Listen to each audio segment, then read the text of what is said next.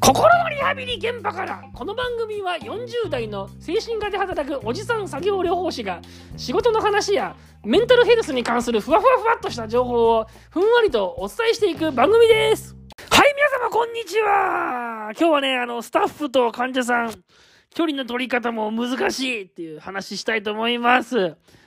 えー、私はですね今うつ病のリワークの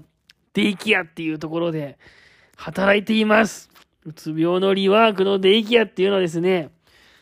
うつ病とかのそういう精神疾患ですね。精神疾患になってお仕事を休職している、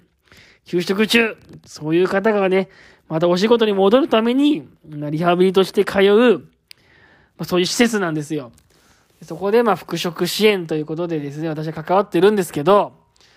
このリワークのデイケアはリワークのデイケアで、こう、また独特の距離の取り方の難しさがあるなっていうのを、ちょっとね、考え始めましたよ。あのー、僕の経歴から言うとね、昔は病院で働いていて入院患者さん、ね。病院で働いていて入院患者さんをずっと見てたので、で入院患者さんの作業療法っていうのは、基本的に、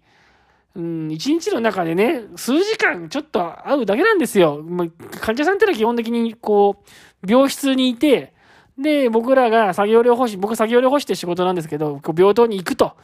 で、作業療法やりますよとか、なんとかやりますよって言うと、その、患者さんたちがホールに、ホールに出てくると。で、その中で、まあ、いろいろなことをすると。いうのが、まあ、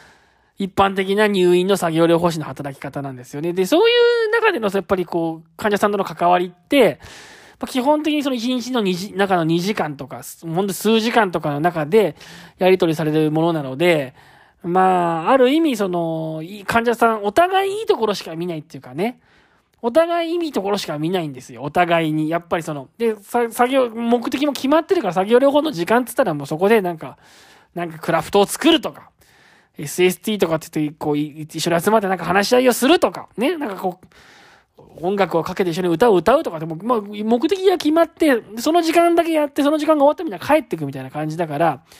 まあ、ある意味、なんていうのかな、時間で区切られてるしね、距離感っていうのは、まあ、そこの中でのそこの中の難しさもあるけども、やっぱり、そこで完結するんだよね。で、僕はその後に認知症のデイケアに行ったんですよね。認知症のデイケアにで働いて、そこでやっぱりすごく、疲れるなと思いましたね。病院と比べて。認知症のデイケアはだいたい6時間あるんですよ。で、6時間あって、6時間って言っても6時間以上いる患者さんも結構多くて、1日、患者さんが、まあ、バスで、送迎でやってきて、で、1日いるんだよね。で、1日スタッフもいて、一緒にお、一緒にね、レクリエーションみたいなこともやるけど、一緒にご飯の会場とかもご飯の場面もやるし、で、レクリエーションじゃない、本当に何でもない、本当に何でもない場面も一緒に過ごすし、で、風呂とかに入れる時もあるし、トイレも連れてく時もあるしってなってくると、本当になんか、本当に生活を共にするっていうか、本当に生活を共にするんでずっと一日一緒にいて、ね。で、やっぱり、そういう中で、やっぱ自分は病棟で2時間だけの作業療法士をやってたところから、急に6時間で認知症の人とずっとべったりっていうのは本当疲れるなっていうのを、最初に思った記憶がありますね。と思ったけど、まあ、思ったけど、やっぱりそれはそれで慣れてきた。やっぱり6時間一緒にいるっていうので、それはそれで一緒に生活を共にすることで見えてくるところもあって、面白いなって思うことも出てきた。で、でも認知症のやっぱ患者さんのいいところ、やっぱりなんだかんだでこう、向こうはもう高齢者だし、ちょっと、ちょっとボケてるから、ボケてるっちゃないけど、ボケてるから、やっぱ認知機能も衰えてるから、なんて言えばいいんだろうな。やっぱなんかそこにね、向こうもちょっと半分ボケてるってところだから、ちょっとこの、やっぱりこう、介護する側と、介護される側とか、なんか一本線が引かれるっていうか、やっぱりなんていうのかな、援助する側と援助される側っていうか、お年寄りと若者というか、ななんかこう一本線が引かれた感じがどうもあるんだよね、そこには。やっぱり。で、向こうもなんかこう、昨日のことを忘れてたりすることもいっぱいあるし、なんかちょっとあやふやなこともあったりするじゃない。で、こっちはしっかりしてるみたいなのがあって、なんかそこになんかこう、うまく言えないんだけど、向こうも半分ボケてる分、分、やっぱりこっちが治療者、こっちは向こうは援助者、え、じゃこっちは治療者、なんだっけ？こっちは介助者、向こうは介護される側とかさ、なんかそういうのもはっきりしてる感じもしたし、一緒にいて、ずっと生活を共にしてて、なんか疲れる部分もあるけど、やっぱなんかそこに一定のなんか距離感があるような感じがしたんですわ。だけど、やっぱうつ病のリワークやってて思うのは、いや、本当にもううつ病があるとか、えー、メンタルの疾患があるっていうだけで、本当ついこの間まで普通に仕事場でバリバリ働いてたとか、いう人なので、ま、ちょっとメンタルがそう病んでるから、ちょっと元気がなかったりなんだりするとこもあるけど、もう元気な人なんか本当に普通の、普通のおじさんおばさんっていうか、本当に普通の人たちなので、で、こっちはでも一応治療者っていう立場だけど、でも向こうの方がもう社会人としてのキャリアが上だったりすることもあるし、なんていうのかな、そういう意味で、で、リワークっていうのは6時間一緒にその場を過ごすので、だからそういう意味でね、うまく言えないんだけど、やっぱ認知症の人と取る距離感とまたちょっと違うっていうか、よりなんか自分の生の、生のキャラクターっていうか、生の個性っていうか、そういうのもの、ものがなんかこう、こう、炙り出されるっていうか、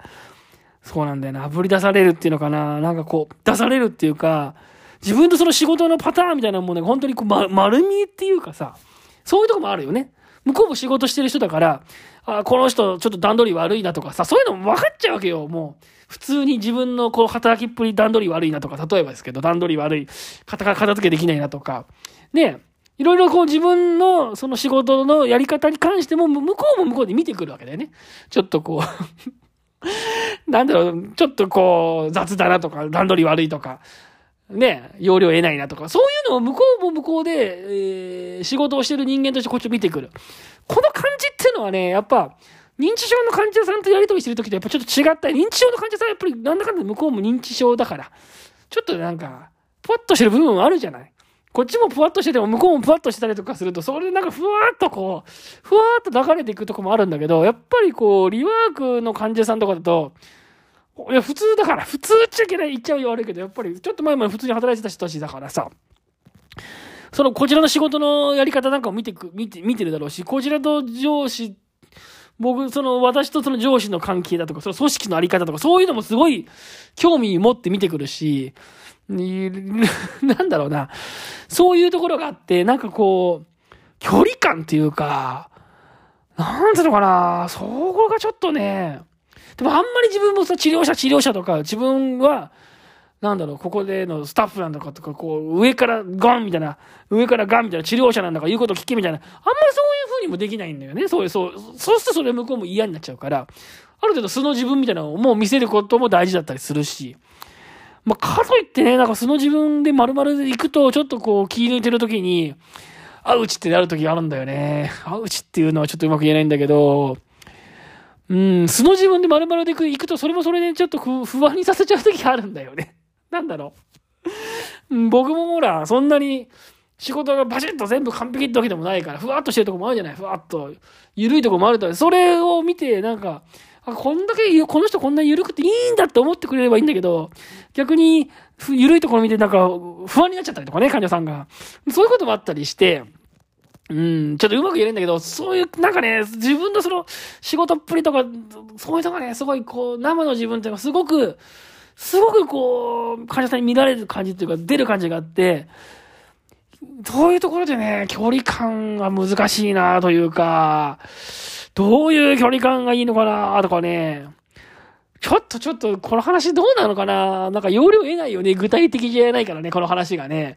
でもなんかね、そんなことをちょっと思ったりしますね。あの、うつ病リワークの始め方っていう本があってね、この本は、うつ病リワーク協会が出した本で、私はこの本を教科書の方に読ん、教科書のように読んでるんですよ。で、この90ページを見てたら、スタッフの距離の取り方っていうふうに書いてあって、なこれ見てね、やっぱりそうだなと思ったんですよね。このスタッフの距離方が難しいですよっていうことを、まあこの、この本の90ページに書いていてね。で、まあこの本を書いた人の一人がその、臨床心理士で、で、デイケア解説するまではね、病院の中の心理臨床、臨床心理室でカウンセリングとか、心理アセスメントを担当していたからね、毎日6時間も参加者と共に過ごすというのに、初めはすごい戸惑ったと。で、まあ逆にだけど行動とか対人パターンもね、直接見ることができて、まあカウンセリングの場面では見られない生の患者さんが見られてとても興味深かったと。だけど一方で、ね、一方でスタッフ自身もこう生身を晒す部分が多くて、感情も喚起されやすいので距離の取り方が難しいと思いますと。いうようなことを書いていて、うん、なんかね、で、やっぱりね、書いてあるんですよ。病棟の看護師さんも24時間患者さんのケアをしていますが、病棟っていうのは場全体で抱えるという色合いが強いけど、やっぱりデイケアの方がスタッフの個性っていうのがですね、参加者にさらせ、さらされやすいのではないでしょうかっていうふうに書いてあって、だからこのね、一文を読んで僕はすごくね、あ、そうだなと思ったんですよね。しかもこの、僕のリワークなんかもやっぱりその、スタッフ数すごい少ないスタッフでやってますからね。スタッフ何人かしかいないから、すごいやっぱ、すごいスタッフ見られてるわけですよ。見られてるなって感じ。それ病棟の看護師ってやっぱ違いますよね。病棟の看護師はやっぱり、ある意味無個性みたいなところありますからね。みんな白衣着てね。うん。だけど、やっぱデイケアのスタッフってなってくると、本当になんかね、数人しかいないし、スタッフと言ったらこの人っていう感じだから、やっぱ、そのスタッフの色がすごい出る感じもするし、すごい見られてる感じもするし、そういうとこでなんか距離感が難しいなっていうのをですね、日々思っていますね。はい、というわけでね、この放送はこの辺で終わりにしたいと思っております。